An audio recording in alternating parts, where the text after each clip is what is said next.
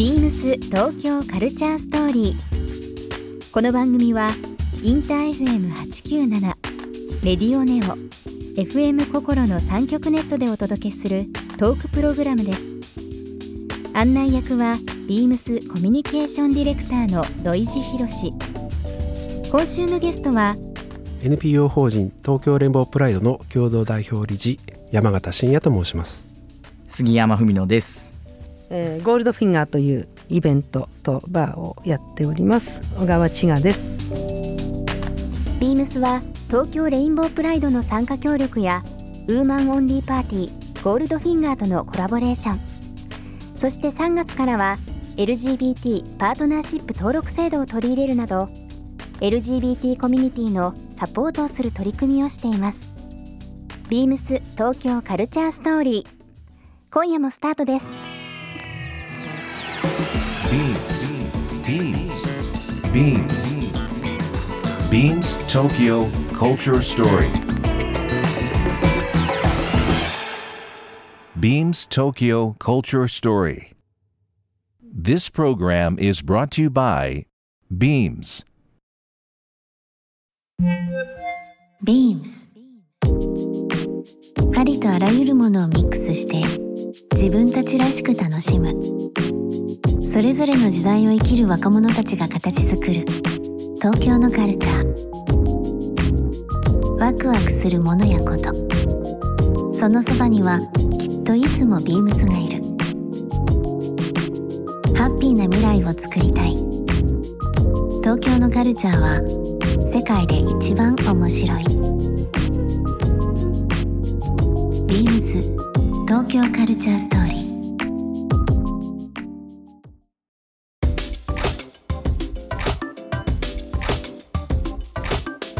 90年代とまあ今の大きい違いはあると思うんですけども、まあ、さっき千賀さん、90年代この例えば91年から98年ぐらいが劇的にバーッと変わってきたそうですね。まあ、うん、多分、まあ、私が体感しているのはその、まあ、日本のクラブとか、うん、だですけどやっぱり、まあ、インターネットが出てきたりとか、うん。それはすごく大きいかなと思うんですよね。うん。だから2丁目に関しても昔は私初めて2丁目行ったのも本当40年近く前なんです。はいなんですけどその時も街が暗くって、うん。あの変な話やっぱ2丁目はまあその少し前から、まあ、ゲイの街と、ええ。ー日本全国で知られてたんですけどやっぱりちょっとまだ隠れていくようなうん。店、で1階にそんなオープンなお店っていうのがうん。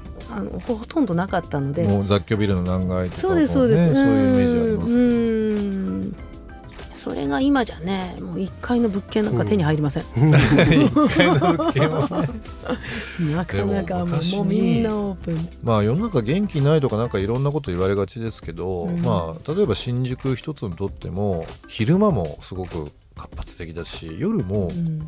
おっしゃる通りちょっと明るくなりましたよね。なんかいろんな意味で街があうんの、うんうんうん滞在する人たちもそうかもしれないですし、うんうんうんうん。まあ本当にあのいろんな人が闊歩してることもあってかもしれないですけど、うん。その秘めたかっこよさよりもやってることのかっこよさの方がどんどん出てきてるっていうか。うん。なんかこうアングラが良いというか、うん。マイノリティが良いみたいなところっていうのが昔あったと思うんですけど、いろんななんかそのアンダーグラウンド、うんアンダーアンダーグラウンドじゃないですか。グラウンドより下そのなんかもう今 SNS だから、うん。アンダーグラウンドのことをもっとこうオープンにしたがるじゃないですか、っていう風潮もあるのかな、アングラネタほほどねインスタ映えするものないじゃないですね。みたいなね。みんな知らないでしょこれみたいな感じで、ね、そうですよね、あ、確かにそうですね。私でも、えーとまあ、90年代で、えー、と結構いわいわゆるクラブ、はい。うバブルで、うん。いろんなとこがスポンサーついてきたりこうそういうものにちょっと目向けていただいて、うん。ガーっていろんなことをやってた時に日本全国回ってたんですね。え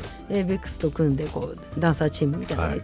そういうのを見ててすごく思って今思うことはえなんかその当時ってメジャーの中の、えー、とアンダーグラウンドっていうかマイナーみたいな、マイノリティみたいなのうん。がいいなと思ってて、アンダーグラウンドの中で、えー、とメジャーよりはあくまでもメジャーシーンの中のっていうそそこの差はすごく大きかったですね。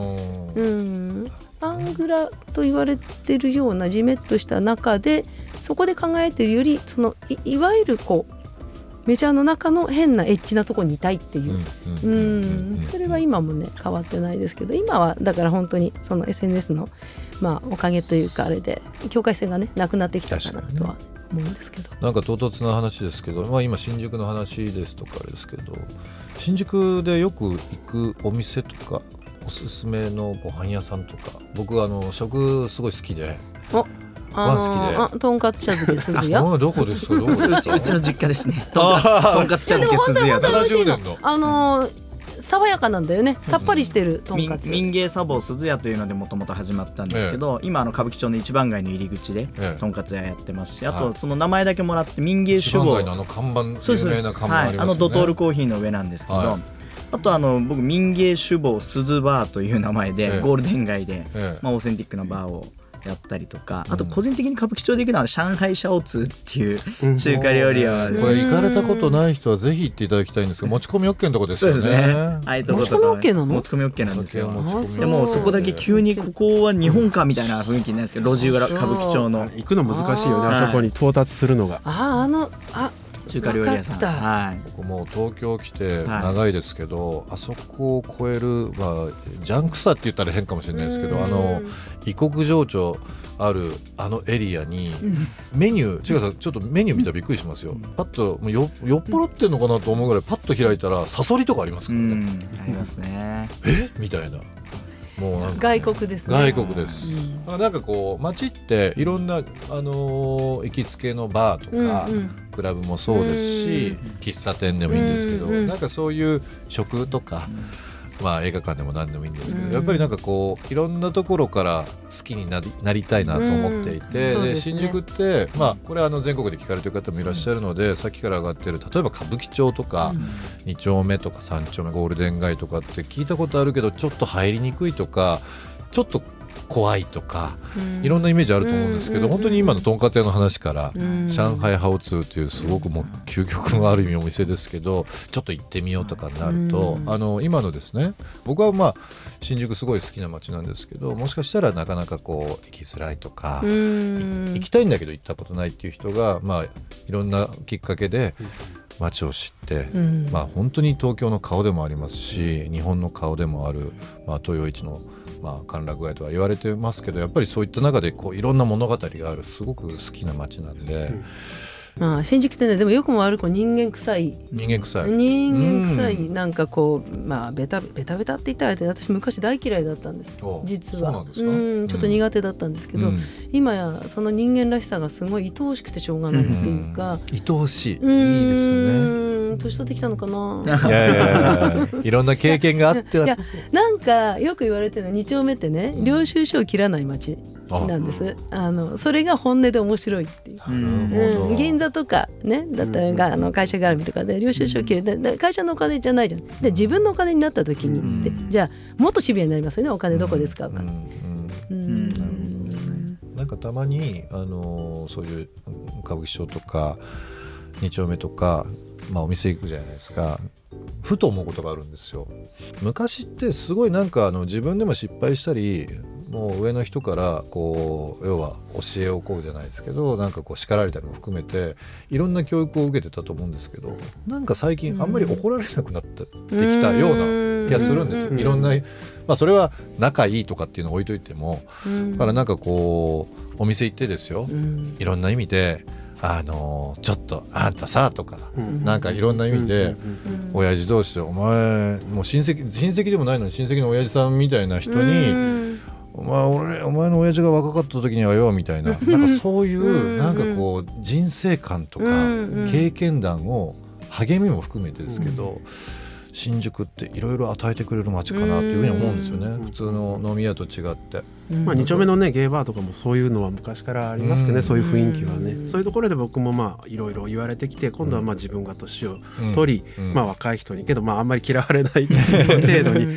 老害と言われないようにしながら。けどもなんかいろいろ言ったりとか、うん。まあ、それを見て聞いて、えーいろいろ考えてくれたりとか、まあ、そういうのはあると思いますからね。学校で学べないことっていうのがあると思いやっぱりすごくあって、うん。お酒の飲み方一つもそう、うん。あとは目上の人とかに話しか、うん。まあ、話す内容こととかもそうですけどなんかこう上っ面の情報だけじゃなくてそのストーリー背景をうん。学ぶことで、うん。まあ、自分の仕事に生かすこともうん。多々あるあるかと思いますので、その、うん。まあ、千賀さんおっしゃってた、うん。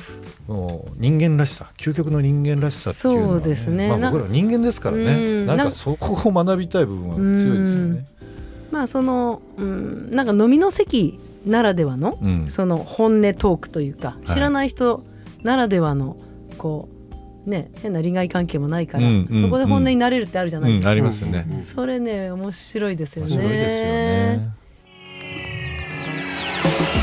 ビームス東京カルチャーストーリー番組では皆様からのメッセージをお待ちしていますメールアドレスは beams897 アットマークインター FM.jp ツイッターはハッシュタグ beams897 ハッシュタグ beams 東京カルチャーストーリーをつけてつぶやいてください。またもう一度お聞きになりたい方はラジコラジオクラウドでチェックできます。ビームス東京カルチャーストーリー。明日もお楽しみに。Beams ビームス名古屋。です。中学生の頃同級生が着ていたジージャンに憧れて、えー洋服にはまりました。特にタフな作りで経年変化も楽しめるアメカジが好きです。休日は国内のさまざまな場所へ出かけています。車や新幹線でフラッと行くショートトリップが多いのですがきちんと計画を立てずにまずは行ってみるのがポリシーです。一昨年結婚したので近々自分の家を持つのが目標です。今は名古屋市内に住んでいるのですがもう少し静かなところで好きなものに囲まれて過ごす日々を夢見ています Beams 東京カルチャーストーリー Beams Tokyo Culture Story. This program was brought to you by Beams.